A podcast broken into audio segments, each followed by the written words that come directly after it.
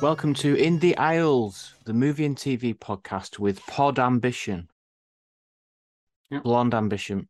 Oh, right. Yeah. Blonde and Pod don't Doesn't- rhyme. This week, we're going to talk about Blonde on Netflix. We'll talk about what we've been watching and real news. I'm James. I'm Dan. How are you? I'm all right. Thanks. You good self? I'm good, thank you. I'm okay. How are you getting on in the uh, in the financial crisis with the the fall in the value of the pond? Well, let me ask let me let me ask you a, a question. How is it that you would think that now that the Queen's passed away and they have to stop making pound coins, the value of the pound will go up? Yeah. That's, uh, I don't know why nobody's looking at it from that angle. Strange, isn't it? Yeah. Strange. Just, just speaks to these wacky times we live in. Yeah, it's completely against everything I understand about economics. Yeah. Yeah. And to make matters worse, doesn't impact anyone else. Getting booted out of my house because they're selling it. I rent. Um, yeah. So that was nice to find out this week. If you're listening, landlord, I understand. I do understand. It's fair enough. But uh still messes up my life. Anyway. Speaking of messing up, I've got Yep. to issue two apologies. Number Go on. one, we were uh, referring at the end of the episode. This is presuming anybody listens to the very end of the episode. So fingers crossed, might be a completely pointless apology.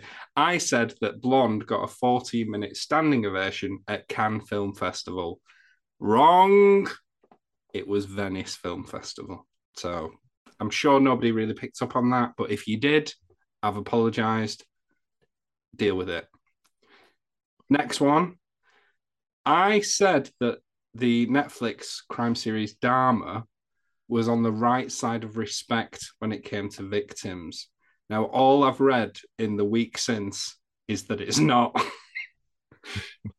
However, I'm not I'm not going to backtrack on that completely. I understand where they're coming from, and I think maybe there's not from what I'd originally seen when I gave my review. There's some graphic things that maybe they didn't need to show, but there is a whole episode that I've now seen, which is dedicated to one of his victims, or, or features one of his victims, who was deaf. And I found it one of the most poignant hours of television I've seen in ages. So I feel like it does honor and respect the victims in a way. I don't feel like I've apologized. I feel like I've doubled down. Anyway, I understand where you're coming from, and I'm sorry if I gave quite insensitive comments at the time. So that's my apologies done. James, did you say anything wrong last week? I did say something wrong. I don't know when it was though. When we were talking about the Lord of the Rings, the Rings of Power, I said they don't even have the rights to the Lord of the Rings. They just have to make a story out of the scraps of rights that they've bought. That's just not true. Um, it's the opposite. So I looked it up because I'm just going to read out what it says on EmpireOnline.com.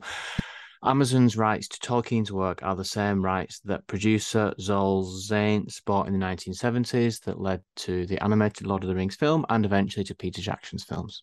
The rights include material from The Lord of the Rings and The Hobbit. So I was the, I was totally, utterly wrong. And what they're making in, in Amazon is based on the appendices from Lord of the Rings. How many years now? Now that you know this to be true, how many years do you give it until they reboot the Lord of the Rings films? So I think that they will do as much as they can from the appendices, maybe three or four seasons. I think they planned five. And then when everyone's given up on them and no one can be bothered, they'll announce that they're going to do the Fellowship of the Ring as a eight hour TV series and everyone will go mad and it'll reboot the hype and everyone will say, oh, well, the, f- the last five years of complete rubbish. We'll forgive all that and we'll do Lord of the Rings now. And my my my conspiracy the- I don't I've not read into I'm sure other people said this. My conspiracy theory is that the Rings of Power it's they're going to use the appendices as a as a framework to do like the origin story for different Lord of the Rings characters like Galadriel and Gandalf and the hobbits in the Shire and then they'll set all that up and then their Fellowship of the Ring remake it'll be a, it'll be sort of following on from all the origin stories that they've made in the Rings of Power. That's all fan fiction. So it might say in the Rings of Power, you'll have like Gandalf showing because there's this stranger character and everyone thinks it's Gandalf. Gandalf will show the hobbits the Shire and he'll say, "Oh, you just stay safe over here. I'll see you again someday." And then the Fellowship of the Ring starts. You think there's a point in time where it's rebranded, not J.R.R. Is it J.R.R. or J.J.R.? Getting mixed up with other J.R.R. Yeah, J.R.R. Tolkien's Lord of the Rings, and it's Jeff Bezos's Lord yeah. of the Rings. uh, my conspiracy theory: they're the same guy. It's been reincarnated. Oh, bought, yeah. bought his own work. Yeah, yeah, and he's actually J.R.R. Tolkien is writing the Rings of Power, and these the two showrunners that have never done anything before that have come from Bad Robot, they're just figureheads, and they've done actually done nothing. You heard it here first. Always on the pulse of emerging news. Oh, sorry, just to go back to the whole are they going to reboot Lord of the Rings? This should probably feature in real news, but I don't think it warrants it. Do you know that they're remaking The Strangers, the 2009 film, The Strangers? What's that? It was that. It's like a, a home invasion type thriller. I think Liv Tyler was in it. It's all kids in creepy masks that take over the house. It was quite a big horror film. Anyway, 2009. You've never heard of it? Never heard of it. Why? Why are they recycling things that aren't even? All right, it's just gone a decade old, but come on, have some ambition and inventiveness, please. We don't need a remake of this so shortly afterwards. Anyway, we've waffled enough. James, let's waffle some more. What have you been watching this week? The Dropout, which is not brand new content. It came out in March. This is about the Theranos scandal. Are you familiar with the Theranos scandal, the blood scandal with Elizabeth Holmes? I am indeed. Listen to the podcast, watch one episode of The Dropout and a documentary. Great. Well, in this, Amanda Seif, I've just looked up the pronunciation. I've already forgotten what it is. Seyfried. Was it? I don't play, think it was. play it. Play it for the listeners. Come on, you can hear it through the microphone. Can you hear it? Not now. It, Amanda I, Seyfried. Do it again. Amanda Seyfried. There you go. Right. Amanda Seyfried. I was tempted. I know you're thinking what I was thinking. Amanda Amanda Seyfried plays Elizabeth Holmes in this, and I was reading an article about the Emmys, and they said, "Oh, she didn't win. She should have won." I'd never heard of this. I'd never heard of it, despite knowing the story, which is that Elizabeth Holmes founded a company that claimed to have the technology to test for hundreds of illnesses with just one drop of blood, just one pinprick of blood. But the technology never existed, and Holmes went on trial for misleading investors. Investors, mm, mm. You're you're a nightmare for this. You spoiler. Oh. No, it is common knowledge. yeah, it's common knowledge, and it's all covered in a HBO documentary called "The Inventor: Out for Blood in Silicon Valley," which I watched. The Dropout is based on a podcast of the same name that focuses on different things like the hiring of a designer from Apple who quit in disgust. Is that the podcast that you've listened to? It is indeed, yes. It's a great podcast that I listened to after watching this. So it's a great adaptation of the podcast, captures everything. Amanda Seyfried is indeed brilliant and fantastic. You can see that transformation from college student studying abroad in China to a turtleneck wearing CEO. And there's one particular scene that recreates a well-known video shoot with with the white background, and you can see the lights in her eyes. And Amanda Seyfried is Elizabeth Holmes. She just is. It's good acting. One flaw in it is that the soundtrack is quite repetitive because it's a program about tech. There's this synth bass rhythm like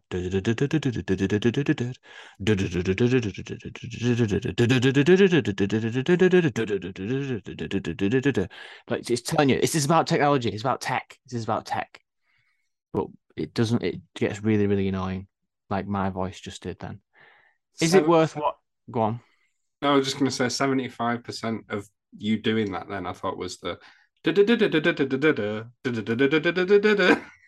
It's like a bit like that.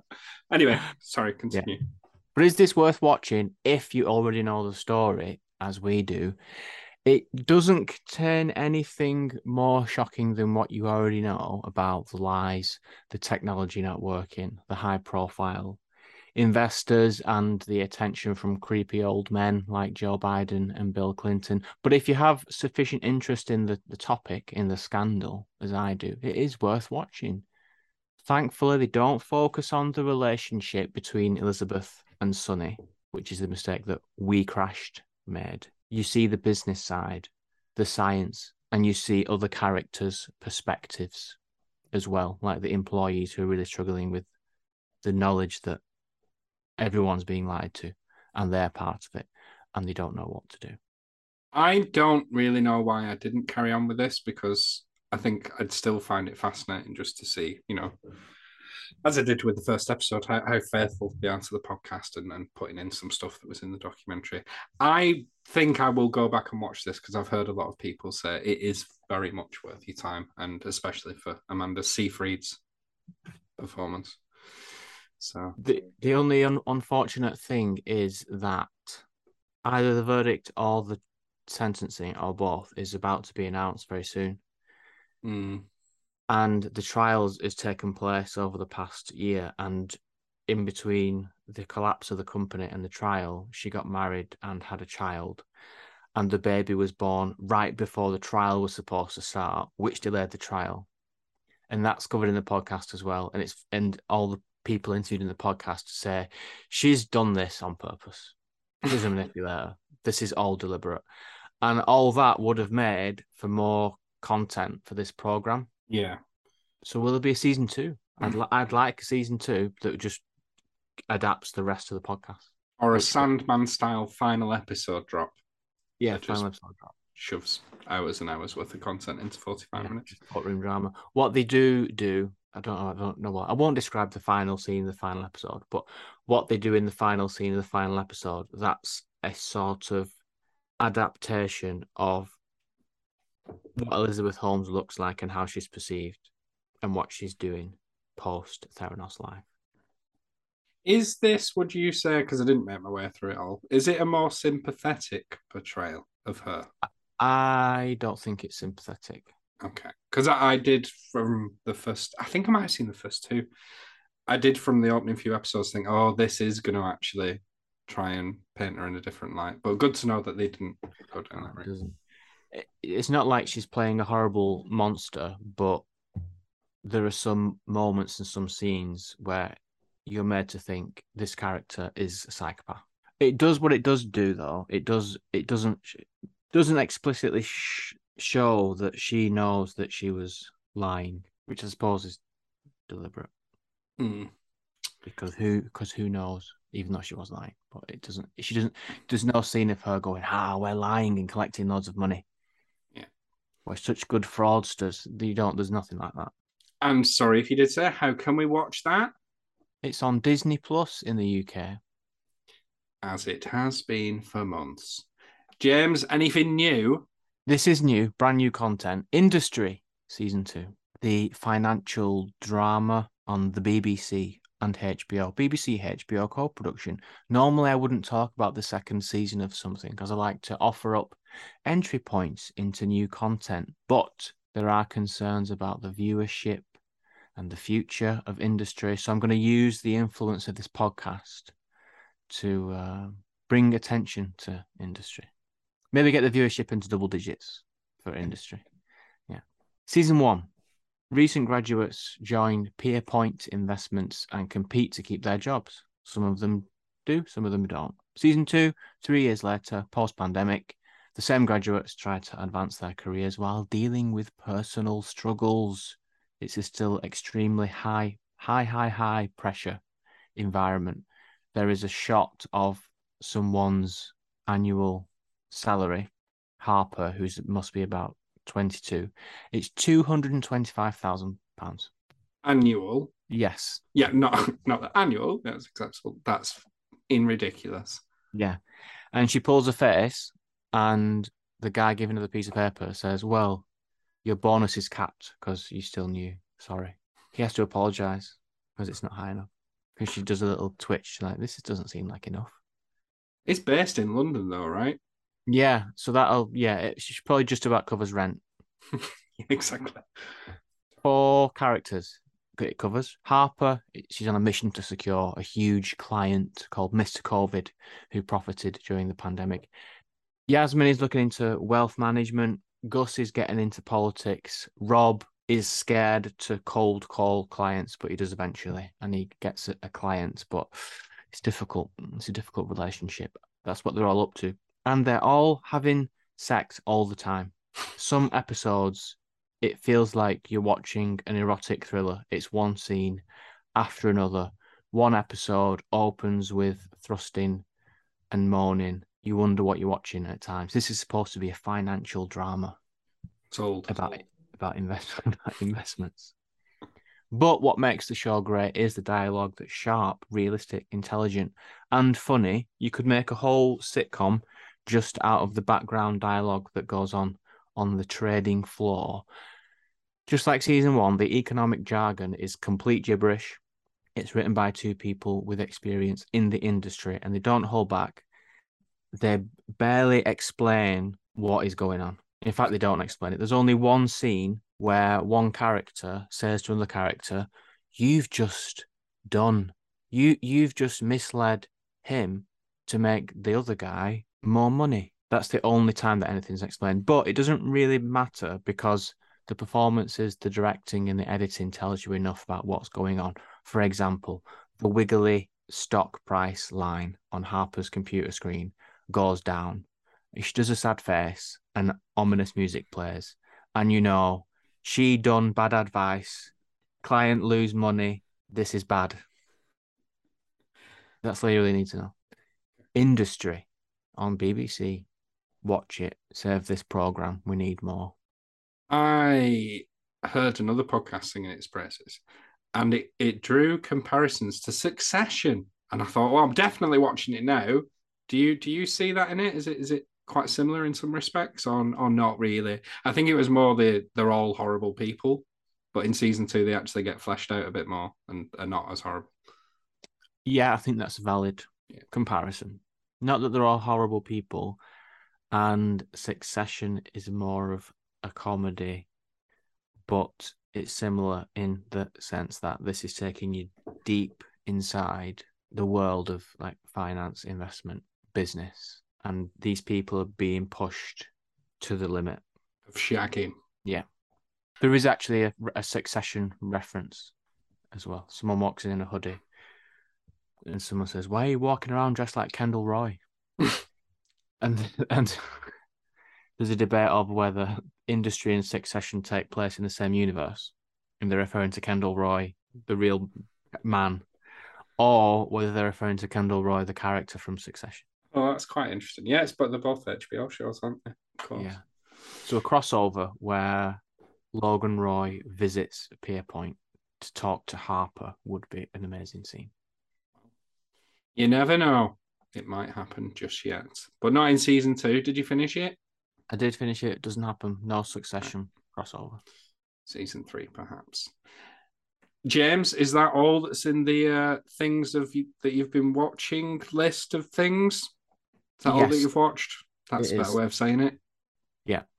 I'm not going to talk about it, but me and the wife, we've binged watched Outlander from season one up to almost the end of season five. Five years of Outlander in just a few weeks, which I think is a pretty pretty big achievement. That is very good. I've still got that on my list because again, I just it crops up in a lot of unbelievable TV you cannot miss lists, and I know you recommended it, so yeah, I've got to watch that. Got to watch that. Daniel, what have you been watching? You're not going to believe this, James, or at least you might. Because is it a male-led true crime drama? No, uh, kind of.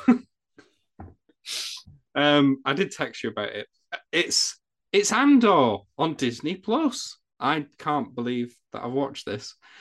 Um, so yeah, it's here finally. Tony Gilroy, the man who I've recently learned unofficially directed Rogue One, of which this is a prequel to. He brings us Andor. I don't know why. I cho- well, I do know why I chose to watch this, but I guess would you say it's fair to say that Disney, since obtaining the rights, have alienated a fair chunk of the Star Wars fan base, including yourself, by just churning stuff out? Yes. Yeah. It's been uneven at best. Yeah. Yeah. That's, that's I'm, I'm saying that's fair. I haven't watched it. Um, the other stuff, but this this promised to be something different, and like I said, I'm not invested in this world to fully comment on that, but I can say as somebody who is indifferent that I watched the first three episodes and I I am sold. I'm in. I'm in for the ride. And it is odd because I watched this on a whim based on a game podcast that reviewed it and said, stick with the first three episodes, but make sure you watch episode three because the first two are like really, really talky and it doesn't progress much, but then it it does have a full arc and it comes together within episode three. I don't agree with that at all. I was well invested within the first 10 minutes, I think. And I think part of that is down to the fact that I don't tend to watch a lot of sci fi, but when I do watch sci fi, it reminds me of how much I actually like it. But that's not it. I think I think the other part of it is is down to how amazing it looks. And as I say, hands up, I haven't seen The Mandalorian or Obi-Wan or the Book of Boba Fett. So don't have that comparison point, but I believe they plowed a lot of money into this. And and, and they obviously have in all of them, but like say Obi-Wan, a lot of that budget probably went on Ewan McGregor. Here, they're mostly not mostly unknowns. There's some British actors you'll know, but they're not paying out as much. So that's all gone on the show itself. And as for what it's about, it follows. this is the most basic summary. It follows Cassian Andor, who is a bit of a thief slash pilot, and in layman's terms, he nicks something that's semi-important that belongs to the Empire. He kills two soldiers as well. That soldiers probably isn't the right term. I don't care and then he finds himself on the run. And like I say, I, I, it's Star Wars, so I don't really think I have to go into the plot. You're either going to watch it or not. And the reason why I'm even bringing it up is I wouldn't watch Star Wars. I really like it. So you might say, oh, that intrigues me. I'll give it a go. The thing that I like, it looks like I've said, it looks like dynamite. Like especially in the first two episodes, it feels like one of the most polished looking lived in worlds that I've probably seen in recent memory with a TV budget. And I, I am ignoring period dramas because I don't watch them. So I'm sure they do it very well as well. Um, and I d- I don't know what planet is they go to in the first two episodes, but it's a bit slummy, shall we say. But the architectural design of the surroundings just looks incredible. And maybe some of it is CGI, and it was far too convincing for me to, you know, even notice but it do, it feels like they actually did this. These are all physical sets, and I think it really does make a difference seeing practically things there in existence. It looks bloody expensive. So the other thing that I should probably say, which is important, I, I, am not invested in Star Wars. I've said that about five times now. I apologize, but it's accessible.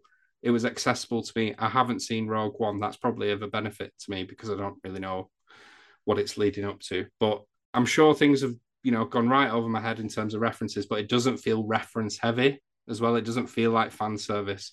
And I've just finished episode five, and it has sort of taken its foot off the gas a bit. And it did remind me of what you brought up the other week with um, the Rings of Power when you said like, or the last three episodes or however many it was, that there's just building up to them going somewhere. They're just constantly going somewhere, and it the last two episodes have felt a bit like that, but it still feels as though there's something exciting happening within those episodes. So I love the world building. I like the political intrigue that's going on. I'm I'm in for the long haul.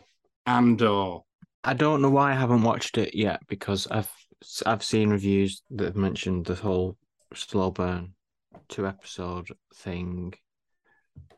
You're echoing a lot of what has been said. I might just have to. Maybe I'll wait for it to finish and then and then watch it. Oh, I I would do because there's there's always the chance, isn't there, that it ends up a bit of a dud. And I, I'm not saying I even sense that at the minute, but the fact that it does feel like I said that it's took its foot off the gas a bit is like, do you have enough to pad out? What is it, 12 episodes? Really? Because that's quite long now for a TV series as well, isn't it? Yeah. But how can it take its foot off the gas when apparently its foot its foot wasn't even on the gas to begin with and it was already slow burn? So it is it is a slow burn episode one and two. Three, things kick off a bit. Four, it's the aftermath of kicking off and a bit of oh no, this is happening. And then episode the rest of episode four and five is and this is still happening. And we're still build or we're building up to what is going to happen. So I just rather them go, we've got a plan. I'm trying I'm trying to be spoiler free. We're gonna execute the plan right now. Not wait until the next episode. Let's do it now. But at the same time, I haven't found that boring. I think it's been interesting getting to know the characters involved. Right. So. Okay, that's good. I don't have anything to back this up, but maybe it's already been said. But my theory is that this was supposed to be led by Felicity Jones, who was the main character in Rogue One who people maybe actually cared about.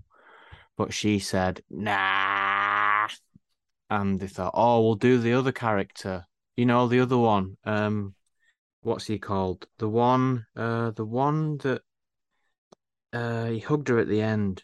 You mean that? Yeah, Andor, Andor. Yeah, well, Andor. We'll do it Andor. Him. Yeah. Is he? Who is the actor that played him? Anyway, call him and we'll see if we can make it about Andor instead. I think that's what happened. I wouldn't be surprised, but you know what? It works out in its favor. Yeah. Because, like I say, they can spend more on the budget of the show and, and how it looks, which is my word, it looks so good. Yeah. And he's very good. He is a very good actor, actually, in it, I will say. I like him a lot. Yeah. Don't know his and name. I'm glad... To your point. Diego Luna. Diego yes, Luna. You. I'm glad you've pointed out that probably the budget for Obi Wan Kenobi went to Ewan McGregor's paycheck. So that's why they had no money for sets and they just shot it in the Californian desert where they put up some MDF box houses painted grey. But it is like, sorry, I don't want to go on it about it for too long. But you know, when you first saw Blade Runner and like the whole landscape is like, oh my, this looks really interesting. It's, it's not to that extreme because it's not as densely populated, but it's just the amount of time and effort that's gone into just like I don't know, the ridge of a building or, or a room specifically and how it's got a sort of curvature to it. It's just all very interesting to look at. And then you go from that sort of environment to, I don't know, there's like a couple who live in quite a, you know, they're rich, whatever, they live in a massive mansion. Even that's interesting and, and very contrasting with what you've seen before in the other environments. I just find it very, very interesting uh, the world that they've created. So, okay, very good. On Disney Plus, of course. Yes. What else have you been watching? Inside Man, not the 2000 and whatever year film it was with Denzel Washington and there's a few other people in it. Can't remember now. It's not that. It's a BBC show, and it's Steven Moffat, the man who I think it's fair to say he brings a certain level of esteem and expectation when he's involved. So he gave us revived Doctor Who, which I didn't care for. I've never liked Doctor Who. Sorry. And Sherlock, which I stopped watching. And in terms of reasons for watching it, it it's a fairly A-list cast, at least in terms of the two leads. You've got Stanley Tucci and David Tennant. Maybe I should have looked up Stanley Tucci. Is it Tucci or Tucci or touche. I don't know. What would you say, James, just out of interest? Tucci. Thanks. That's, we're in agreement. So this is about David Tennant, who plays a fucking vicar. And I'm sorry for swearing, but he says that he's a in vicar in all four episodes. So still no no point swearing actually, even though I've said that. Anyway, he's caught in an impossible situation an apparently impossible situation where a series of events lead to his son's mass tutor believing that his son or the vicar himself is a paedophile. Slight spoiler. Meanwhile, across the pond in the good old US, Stanley Tucci is a guy who is convicted of brutally murdering his wife. He's sat on death row, but all of these people are going to be connected in some way. Just you wait and see. I do want to reveal more about the show, but I really think you have to watch it. What I will boil it down to is it is illogical to the point of sheer frustration. And it is strange because it's still oddly compelling in that you want to see how ridiculous is it actually going to go and it goes very very stupid so you've you've got to suspend all belief reason and logic. And you'll definitely question the decisions. In fact i'm going to let you into a bit of what happened. So this mass tutor thinks he's a paedophile. He's like well you, you can't leave the house. You can't leave the house that know that you've discovered this information. And through a series of, of really, really poor decisions, she ends up in his basement with them going, Oh, we're going to have to kill her. Like, actually, that could happen. But the way in which it unfolds, you're just like, Why are you reacting in this way, David Tennant? Why? You, you idiot. You massive, massive idiot. And you you you will question what the characters are doing throughout the whole thing, and it does make you think at times: is, is this comedy or is it a drama? Because it's dealing with really dark subject matter in some bits, like paedophilia, for example, but then it's really whimsical. And I think they were actually intending on going for that sort of thing, but it just feels like these two tones are just contrasting with each other throughout the whole show, and it leaves it feeling a bit silly and poorly written. So, in fact, the the best summary of this, my mate texted me this week, and he said it's basically Mr. Bean for adults, and and I think that's actually fair. So I, I was left pretty perplexed by this thing. And it and it also like it wants to drive a message home that basically anybody can be driven to murder. But I suppose the execution of that message relies on you swallowing the fact that none of these people have a logical bone in the body. So yeah, if you if you decide to watch it and you know it ticks the box in that it's unintentionally funny, it's dark, it's easy to watch, it is fast paced, but it's stupid. So it might still be worth watching. If you do, watch till after the credits in episode four, which further solidified that the filmmaker has no intentions of being taken seriously. Surely he doesn't. Um, so yeah, a bit of an incoherent mess, but fun enough. So you have done a male-led crime drama. All right. That's why I switched it round for Andor. I suppose Andor is a bit as well. Yeah. Would you recommend Inside Man or not? For switch your brain off type TV, yes, but if you none of it makes any sense.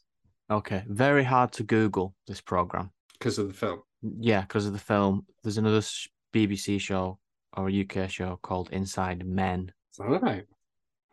but not as hard to Google as a program that's called From.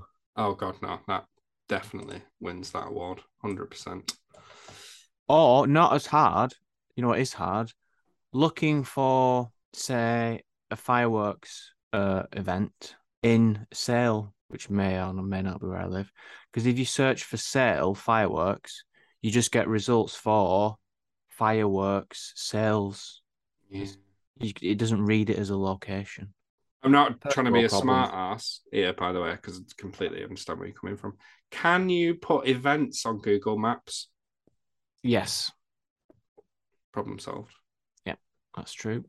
Do you have anything else on the watch list this week? I've watched bloody loads, and I mean loads. Like I've had to cut six things out, so let's not talk about them now. So no, but yes. Okay, right.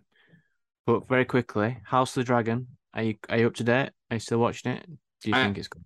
You're not. You're not even up to date. No, I'm sorry. I've watched loads, and it's meant that that suffered because it's the one thing that we've chose to watch together. But yet she'll always, even though she likes it, it's the thing that she wants to watch the least. So we prioritized everything else. Bad Sisters, for example, which I'll be reviewing next week, which is awesome. It is awesome. I don't know why I didn't talk about it. Should we both do a deep dive next week? Yeah, we'll do. We'll go. We'll do deep on Bad Sisters next week because that is amazing. It's amazing. I have to know. I have to know how he died. Yeah, the prick, and he is a prick, and he? He's a right prick. Yeah.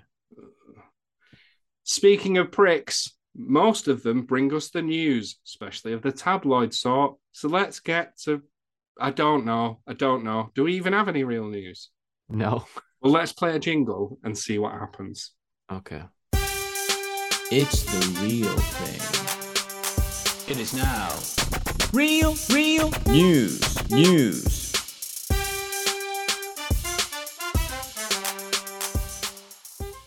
William Shatner went to space, which we discussed in a previous episode. Do you remember briefly talking about that? He's written an exclusive article for Variety.com that is an excerpt from his book, and he says that my trip to space filled me with overwhelming sadness. Get this, it was among the strongest feelings of grief I've ever encountered.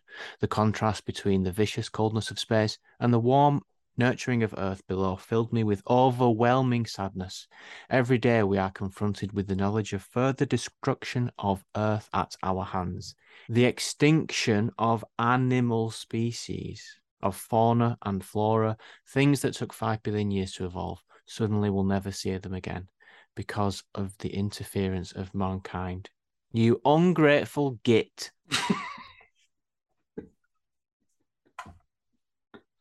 I'm glad you got in there very quickly because all the way through that, I was thinking, what an absolute waste of money then. Yeah. So, this is just an opportunity for him to. Well, this is part of a new book, is it? Yeah, it's a it's his book written by him. Boldly Go Reflections on a Life of Awe and Wonder. Mm. Well, just trying to capitalize on book sales there and paint himself in a good light, if you ask me. Other than that, waste of money. Like I said, I'm pretty sure it doesn't even feel like that. Isn't he an is he an environmentalist at heart? Doubt I don't it. know. He's gone up there. He's gone up there on Bezos's money, and now he's saying, "Oh, the environment. I'll look after the environment." Come on, which is it? Pretty sure that rocket taking off probably took about two years off the uh, the lifespan of Earth anyway. So, you know, swings and roundabouts. Chatting yeah. shit Shatner. In other news, also on Variety.com, I didn't just look at the top stories on Variety. That's not, not, what's happened here. Uh, the hatred against Chris Pratt goes on. By the time Guardians of the Galaxy Volume 3 comes out, they'll have to remove him from the film because he'll be so unpopular. Chris Pratt's Mario voice baffles fans after first listen. Holy S. It's literally just Chris Pratt's voice people are said to not be happy with the voice. This is some comments from Twitter collected by Variety. Why? Why does Mario have Sonic's voice? You can tell Jack Black put a ton of love and heart into his Bowser voice, while Chris Pratt just uh spoke. Any more? Just scrolling through now. Good to know that Chris Pratt was hired to voice Mario as Chris Pratt. Who would have thought Chris Pratt's big secret voice in the Mario movie would be his normal speaking voice. Hatred, pure hatred for this man. This poor, this poor, this poor man. I don't, I don't, I don't get it. I know that just from things that I've read, this has come about because some of his political leanings, which are said to actually not be as strong as what people think they are. And he made some quite disparaging comments about his son unintentionally so or daughter i can't remember. And the hate's just poured down ever since so that he is the most hated chris in hollywood. I don't get it. Yeah yeah. I think he he hasn't really said much of anything but because he hasn't said what people want him to say they've decided that he is the devil incarnate. I think he's the victim of his own overexposure perhaps within yes. a short period of time but I don't I don't mind him. I mean, I wouldn't say he's the most charismatic thing in any of the in fact, no, he probably is one of the most charismatic things in the Jurassic World movies, but at the same time, bit one note. Um yeah. I don't getting know. A bit, yeah, getting a bit tired of his shtick now. I just don't think he could win with this though, because like I say, I'm, I'm quite a keen gamer and I listen to a lot of gaming podcasts, read a lot of the news, and I think everyone was kicking off about him being Mario. And if he'd have gone down the route of being Italian, that's a lose lose situation. He, he's not coming out of that. So he said, I'm not even going to give you the chance going to use my own voice. Well, guess what? That's not going to work out for you either, Chris. If he'd have used a female voice, maybe we'd be having a different conversation. Yeah. But, hey, that's a Mario. Will he even watch it though? Once these films come out, do actors even watch this? And I like it when actors admit that they don't even watch their own content. Johnny Depp said some comments in his trial where he said, I've not even seen that film that you're talking about. I don't know what you're talking about. I've not seen it. And there's another one here. In The Hollywood Reporter from Jenna Coleman in an interview about her major film role, Klokkenluider. She's talking about Sandman. It's such a great success, and there's going to be a Constantine spin off starring you. And I'm so I'm so thrilled to be part of it. And she says, in response to, you must be delighted about the reaction to Sandman. And she says, it, it's been great. I feel like it's had a great reaction among the fans as well as the critics. Hollywood Reporter asks, have you had a chance to watch it yourself? I haven't seen it yet. Wilderness, which she's working on, has been one of those shows that's so intense, I haven't been able to watch anything for ages. They don't even watch it. They don't watch the stuff. And I wish more people would think of that when um, when they refer to actors on first name terms, like they're even bothered who they, they are. They're not Mm. bothered. Which is fine. They shouldn't they shouldn't be bothered, but let's not delude ourselves. They're, No. they're, they're paid to turn up and do a job, and if they do a job, that's fine. But they don't have a deep connection to the to the content like we like to imagine. Oh yeah, hundred percent. I mean, I'm sure there's one or two who do, but yeah, on the most part, not the case. But yeah, it, does baffle me a bit because you would think that from a self assessment point of view, you would you would want to watch your work back and go, was I good? What can I improve? Mind you, they've made it, haven't they? They don't need to now. Yeah. Yeah, fair enough. Some some of them they don't even you know how um actors aren't really supposed to look from one eye to the other. The person they're talking to, they're not really supposed it's said that you're not supposed to look between the left and right eye of the person you're talking to. Because it's really Alright. obvious that your eyes are going back and forth and it's really distracting. Now that I've told you this, you won't be able to unsee it. And the advice is to just focus if you're gonna do eye contact on screen, just look at one eye so your eyes don't move. And and and Yasmin in industry, she's really bad for that because her eyes are just darting back and forth between her dad's eyes, and it was distracting. Took me out of the scene. I hate you. I'm not going to be able to unsee that now. am anyway, tell you another thing that we can't unsee. Man main review review. time. Yeah, yeah. Hello, I'd like to order an opinion, please. This film is new, fresh point of view. When we sit back, this is a fact. We in the aisles, here are some aisles, thoughts in sync, tell you what to think. I'll listen to you, but please don't rap again. This week's main review is Blonde. Miss Monroe, it's time.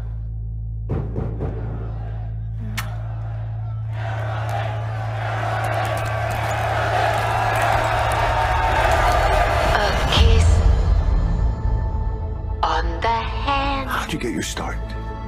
maybe What start? In movies. quite continental. But diamonds are a girl's best friend. I guess I was discovered. Men broke home as girls, I know you're supposed to get used to it, and we all lose our charms in the end. but I just can't. Square cut or pear shaped, I've played rhymes don't lose Marilyn Monroe. Marilyn Monroe. Marilyn Monroe. A fictionalized chronicle of the inner life of Marilyn Monroe. Was waiting for more there. That's literally it, isn't it? That's it. James, what did you think about Blonde? Blonde, a film that I was anticipating quite a lot. I'm not really sure why. I think because it it feels like a the first proper big release on Netflix for a while. They release pure rubbish every week, but this felt like oh, they've this is actually their this is their film that they're going to try and up for awards and really contend for things. Anyway, it's good to feel represented on screen. Uh, I'm blonde. The main character is blonde. Uh, finally, Netflix are telling stories about light haired people. Have I read the book? No. Do I know Marilyn Monroe's life story besides the most well known events and iconic moments? No. Many reviews and comments talk about this film not honoring Marilyn's life, first name terms. Everyone's on first name terms with her. Doesn't show humor or intelligence. It's only the bad parts, only the bad parts of her life. And the book is fan fiction and terrible, and the film is terrible as well. I have the luxury of ignorance here, is the point that I'm making. It does help to know that this is a fictionalized account of Marilyn Monroe's life, though. This has been called a hateful biopic, but I didn't read it as a biopic. I didn't know until now that the IMDb description did say it's a fictionalized account. I didn't think it was a biopic. The story, if you can call it that, loosely follows the rise and rise of Marilyn Monroe's fame and marriages. And I wasn't following what was going on because the characters are barely introduced or explained. But I can only assume that's intentional. I think it's an experimental series of vignettes about fame and power and suffering. That's my gen- generous interpretation of it because it's got really, really bad reviews. Very bad reviews. Five, 5.6 on IMDb. There's no rhythm. It's too long, but it's a ruddy, bloody good looking film.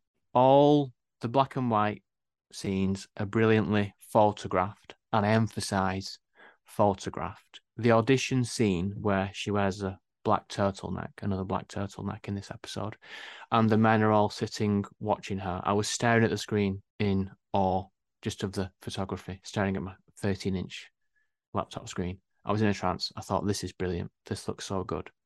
But the effect wears off after the first hour, and I ended up watching this film in four sittings because yeah, it's not engaging, despite Ana de Armas puts in a great performance, finally allowed to be the, the lead role in something showing how good she is. Unlike the James Bond film, unlike the Gray Man, she's here showing what she's got.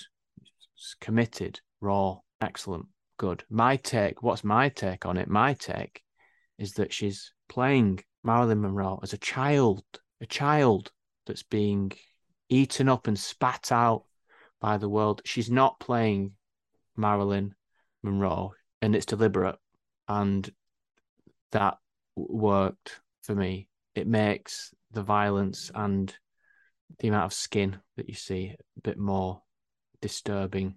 But does it amount to anything?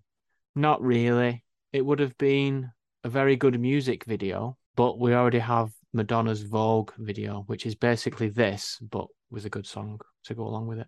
I don't think it's hateful, and I don't think the director, Andrew Dominik, is a hateful, exploitative person. If it was exploitation, then the nudity would be clearer and less disturbing than it is. I think he's trying to make a very obvious point about exploitation, but why make it three hours long with no story? Yeah. Yeah. Yeah. Daniel, what did you think of Blonde? Uh, Well, I, I came into this a bit cautious because I was originally anticipating it quite a bit. Then I heard very mixed things, and it did it make me think this is strange. How do you go from having an unprecedented 14 minute standing ovation at a film festival to everyone hating a film? I thought I don't don't really know how this is going to work. What's it going to be like? Why is the hate there? And you know, there's there's been loads of articles over the last week with you know viewers switch off after 20 minutes of unwatchable blonde, blonde, not Bond. Uh, viewers can't stomach this horrific film. It's fetishizing female pain and torment. Shut up. Sorry. Um, but as for me personally, I put this on and I had a similar experience to you. I did end up watching it in three or four sittings, but I put it on and I thought, watch 10 minutes. God, if it's that bad, just see what you're in store for. And then it was like 70 minutes later, and I thought, you need to go to bed. Just just stop. and resume the next day. So it actually captured me for a good hour longer than I and intended for it to do so. And I'll just hold my hand up right now and say the main draw for me is Ana de Armas because I love the woman. She's gorgeous, and you mentioned it. She was criminally underutilized in the last Bond film. So I was not just because she's gorgeous. I think she does have something about her. I think she's a good actress. I was rooting for her to have her moment, and I agree. I think she absolutely kills it. And I've heard a lot of people commenting on her accent slipping quite a bit. She's Cuban, for God's sake. Like for her to master this accent as much as she has, I think it's brilliant. And I, I did not even question the authenticity of it or, or see that accent slip. Did you really?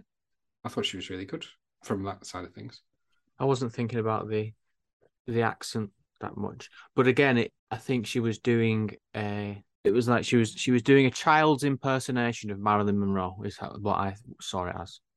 Fair point. Uh, but aside, and it is interesting actually that reading because I did not even think about that.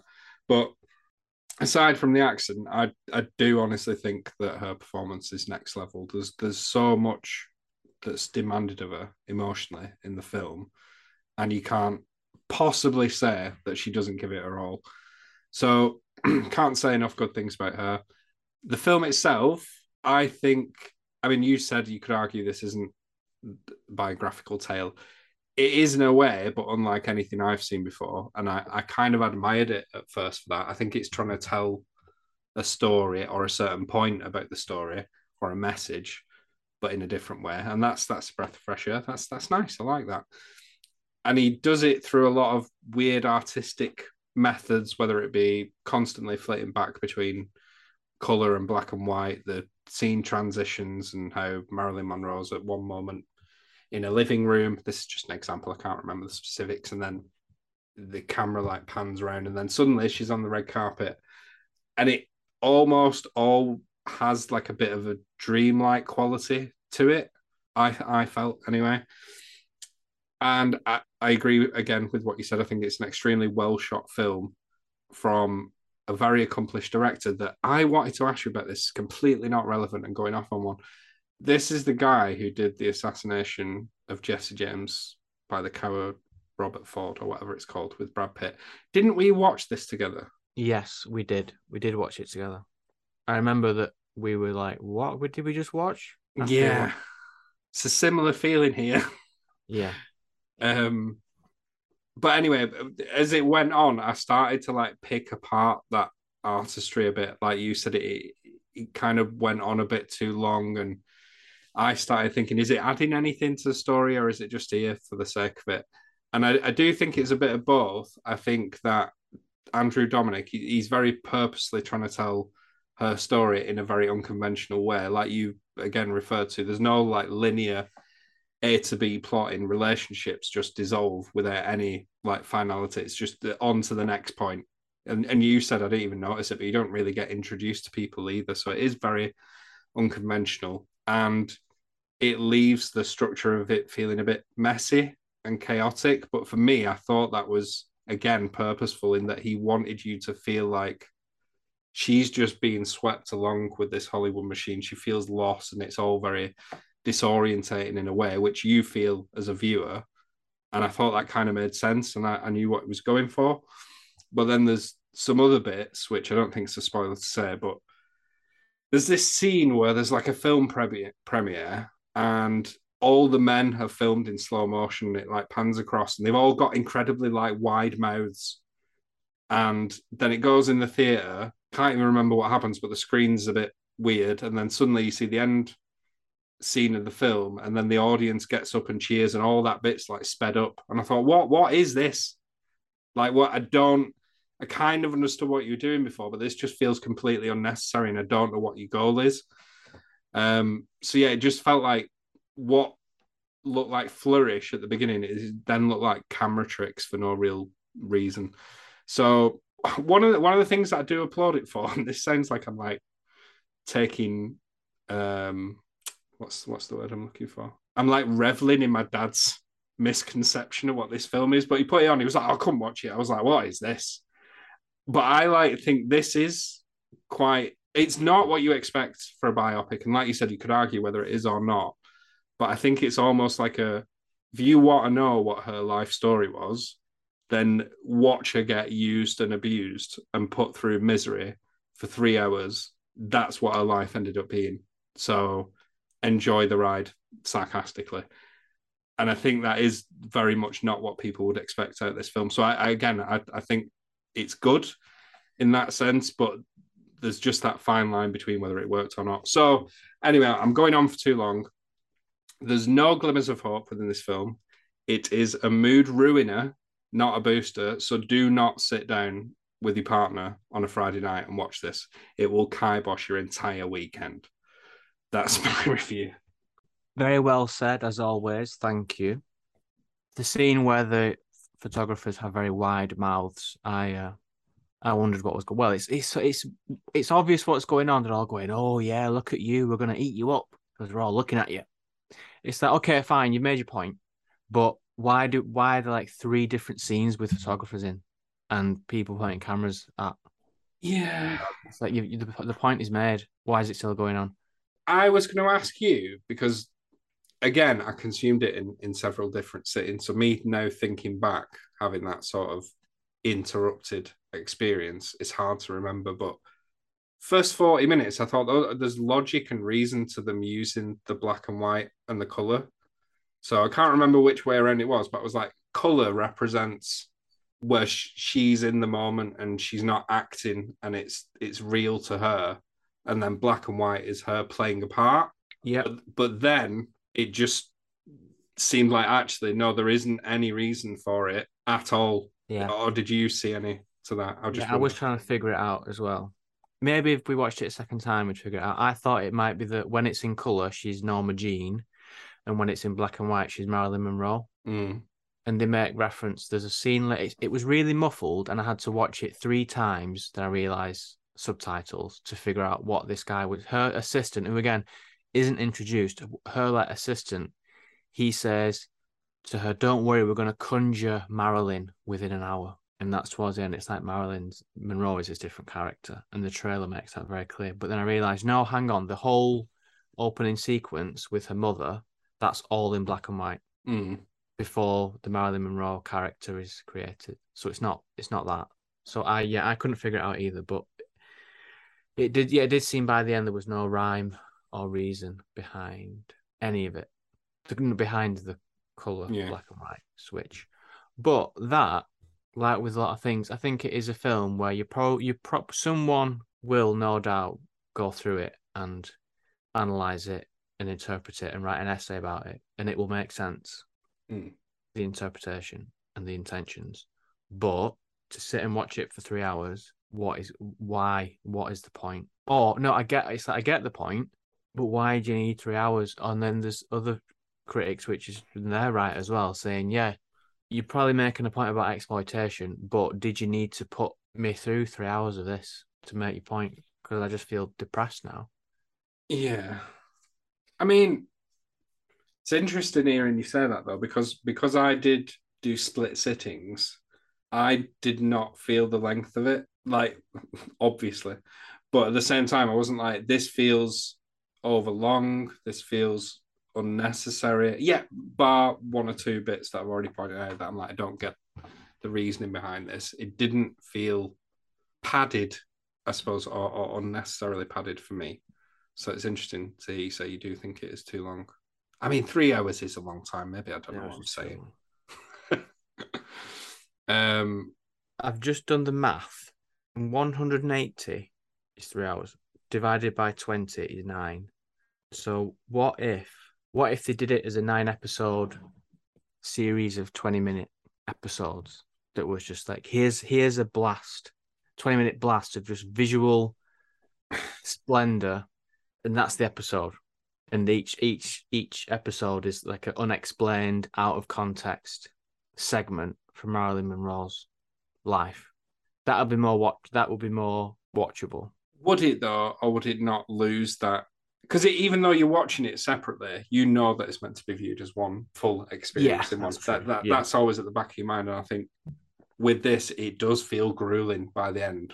But again, really think you're meant to feel that. it's like that Yeah, I think you are, not want yeah. to watch this. yeah, I think you because by the end, when I think you're supposed, I think maybe you're supposed to see the the gradual degradation, Mm. which climaxes with the um, JFK scene and with her saying, "You're dragging me around like a piece of meat," and that's where that's where the black and white and color starts to flip too much, and it all starts to fall apart. And Yeah, I must admit. yeah, the I think you're last- supposed you're supposed to maybe see the just the complete degradation Mm. by the end. Maybe that's the point. But you see, you don't need three hours for that either. No, you're right. You're right. Um, and you know what? I'm just going to mention this point because I th- it's spoiler. Guess what? She dies. Um, I don't think we need to go into spoilers, do we? No, I don't think so. I just wanted to ask.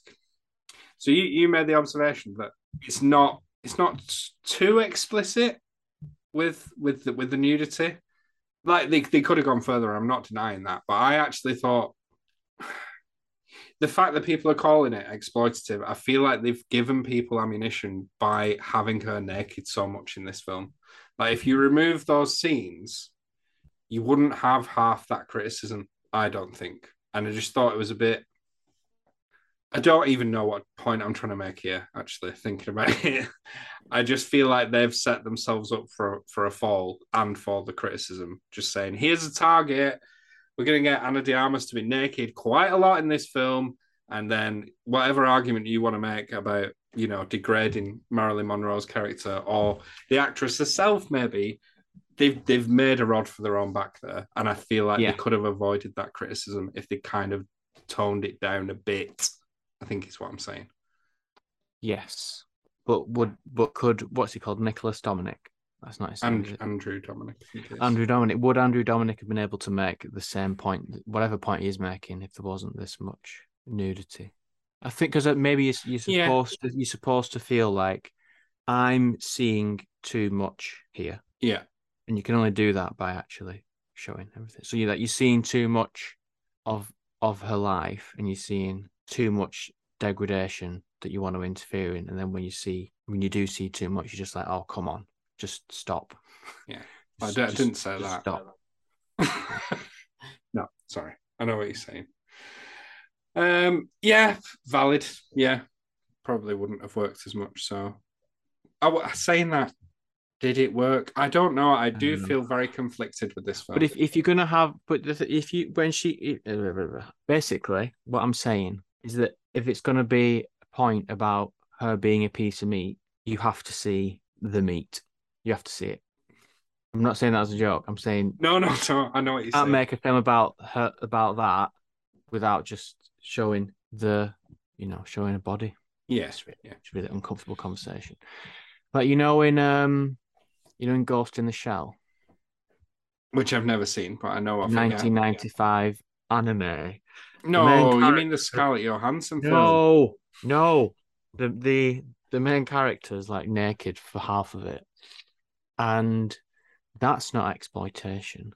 The point that's being made is that she doesn't see her own body as you know Yeah. an attractive naked body. She just she sees her own body as a human skin suit that she walks around in, and she never sees the need to cover herself up. It's Batou who is attracted to her. He covers her up and puts a jacket over her and, and covers her up because he sees her in a way that she doesn't see herself, and that's why you need to see that character naked so much, so that when her body gets ripped apart and there's all wires inside of it, it it you know it challenges how you're seeing her. That's one way to do nudity all the way through a film. This film, someone probably might try to mount a similar defense for it, but it's more difficult. But it's not impossible. You can get there, but it would be difficult, I think, to explain why she's naked for half the film. Yeah, and and just to kind of, because I, I agree, I agree with everything that you've just said actually, and I'm going to backtrack almost to say it's not that it's not that I think there was too much nudity, is the fact that they've opened themselves up to the criticism Yeah. by going about it the way that they did, even though had they not done it, it wouldn't have the impact that it has. Because uh, I'll tell you for why why I'm saying this. So I've read some criticism from a model, I'm forgetting her name, Emily, whatever she's called, and it was about this fetishization of the female misery and torture. And I thought, if you think this is in any way meant to get anybody off or glamorizing or, or like it's you missed the point. It's not the whole point of this is look how brutal this is and horrible. And I, I just I, I'm as much as we both both said we don't know whether it works, I'm very surprised at the outrage Yeah. about it. That aspect of it has me a bit baffled. Yes, and to back what you're saying, there is a threesome scene in this, and they stretch out the image and distort it so you can you can't really even tell what's going on. Mm. So there was a chance there to really make it, you know, Yeah. but they didn't. They didn't take it. They did the opposite and made you made it so you can't even see anything instead. So that's why I think there's there's, there's something to. It's I think it's a bit more. It's not as easy as just saying, "Oh, this is," yeah. Yeah. If we keep talking about this one thing, it'll sound like that's that's all we've taken away from the film, and it's the only memorable aspect of it. Adrien Brody was in the film as well. Oh, Adrien Brody, he's a good actor, isn't he? He's in this film. He was good, yeah. Yeah.